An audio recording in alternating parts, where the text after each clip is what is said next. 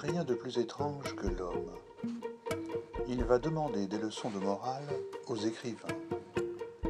Lui qui n'achèterait pas ses souliers chez le coiffeur ou son chapeau chez le marchand de bicyclettes, il s'adresse à un marchand de phrases pour apprendre comment se conduire dans la vie. Or, l'écrivain commence au style ou à la prétention du, style, et il finit exactement au même endroit. Il n'y a pas plus de morale de l'art que de la brouette ou du fer à repasser. Il y a en revanche une morale de l'artiste.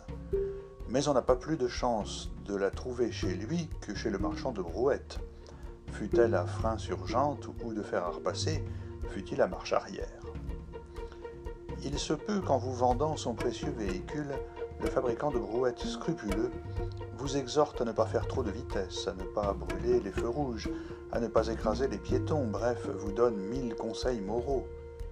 Il se peut aussi que l'écrivain vous engage à offrir votre place aux dames âgées, ou à ne dire du mal de vos meilleurs amis que lorsqu'ils ne peuvent pas vous entendre.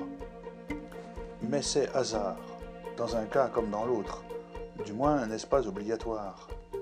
Ce qu'il faut demander au marchand de brouettes, c'est de la brouette.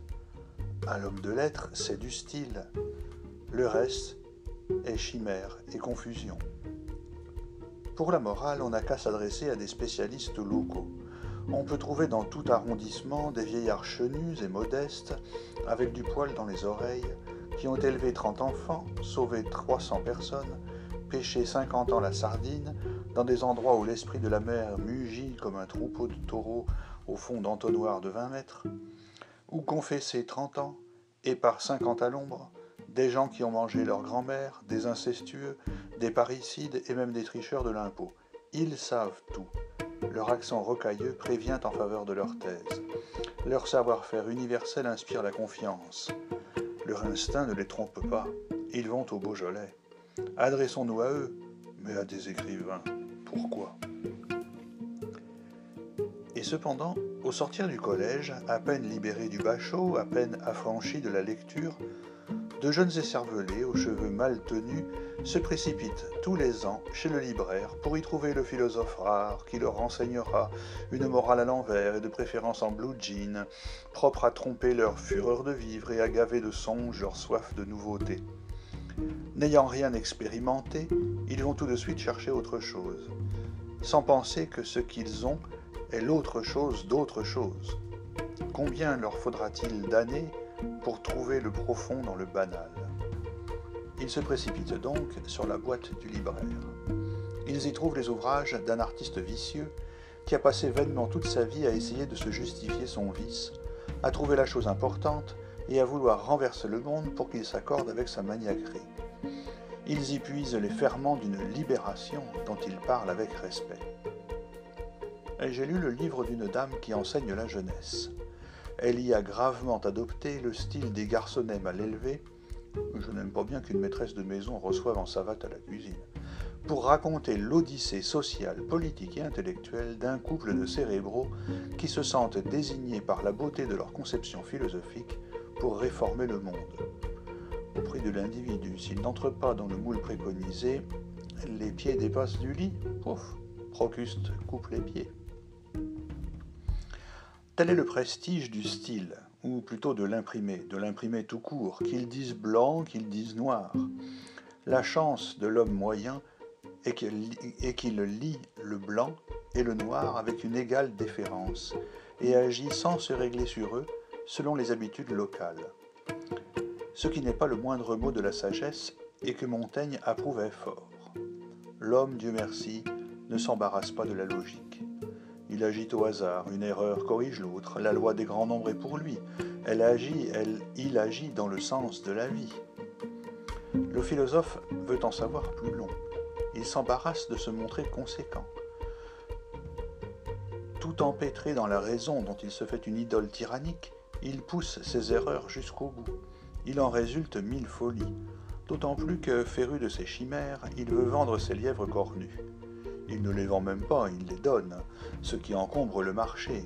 On a passé dix ans à apprendre à un homme à se tenir à peu près sur un cheval, et dès qu'il a à s'en servir, on lui offre une girafe ou une chèvre, quand ce n'est pas un canard ou un manche à balai. Ses maquignons lui en proposent de tous côtés, disent que la girafe est plus haute et vantent la barbe de la chèvre. N'importe qui lui expliquerait que la girafe est glissante et la chèvre rugueuse. Mais tous les mauvais cavaliers lui vantent la chèvre et la girafe. Ils ne les montent pas plus mal qu'autre chose, ils les montent mieux. Ils en font un argument. L'une des plus belles girafes du siècle est celle de Gide. Il l'a tant menée à la foire que beaucoup de jeunes gens la lui ont achetée. Elle est belle, c'est indiscutable. Mais un honnête cheval lui fait plus de profit. L'incroyable est qu'il est passé pour un marchand de montures respectable. Au lieu de voir en lui un esthète, on en a fait un professeur de moralité supérieure. Cet homme, qui n'eut jamais ni à gagner sa vie, ni à souffrir du froid, de la faim, de la soif, des balles, d'un patron exigeant, de la captivité, que sais-je, d'aucun des maux qui ont accablé en vrac ou partiellement les autres hommes, qu'aurait-il à leur enseigner? On ne sait vraiment que ce qu'on apprend avec sa peau ou avec son angoisse morale. Aussi est-on gêné souvent, quand on lit une mort ambiguë, de voir Malais, parlant avec Gide, y faire figure de petit garçon. Car l'homme d'expérience, c'était lui. Encore que jeune et beau garçon, c'était lui, moralement du moins, cet homme chenu qui a du poil aux oreilles, dont nous parlions un peu plus haut, qui a le droit de parler parce qu'il sait les choses, les ayant apprises dans son corps. Et je sais bien que peu importe en matière littéraire, mais parlons de la morale que peuvent nous offrir les écrivains. Laissé pour mort trois ou quatre fois sur le champ de bataille, abandonné sans ordre ni contre-ordre pour défendre inutilement un pont de la Loire avec des hommes dont la vie ne dépendait que de lui, ils se battirent, jetés vingt fois dans le cas de conscience, pris entre le meurtre et la mort, dans des situations cornéliennes, il avait appris à vingt ans le problème moral avec sa peau. Il sait ce que c'est que le cas de conscience, parce qu'on lui a enseigné le revolver sur la tempe. C'est ce qui donne à son dernier livre, l'équipage au complet, dans lequel il n'y a pas une femme et qui se passe au fond d'un sous-marin. Cette intensité dramatique, ce laconisme, cette densité, cette virilité sans pause qui ont fait dire à Georges Neveu qu'on le recevait comme un coup de poing mais qu'il laissait le souvenir d'une poignée de main fraternelle. Il a déjà fait haleter le public à la radio, il gagne à être lu à tête reposée. J'ajouterai, cette saison étant celle de la chasse, que les Pékinois ont chassé leurs moineaux en ne se couchant pas trois nuits de suite et en tapant sur des casseroles. Les moineaux, effrayés, n'ont plus su où se poser, ils sont tombés de fatigue. On les a assommés, ils étaient trois millions. Les Pékinois les ont portés au commissariat, on leur a donné 30 sous par tête. De son côté, le curé de Landshut, en Bavière, a installé un magnétophone sous son poirier pour chasser les voleurs de poire.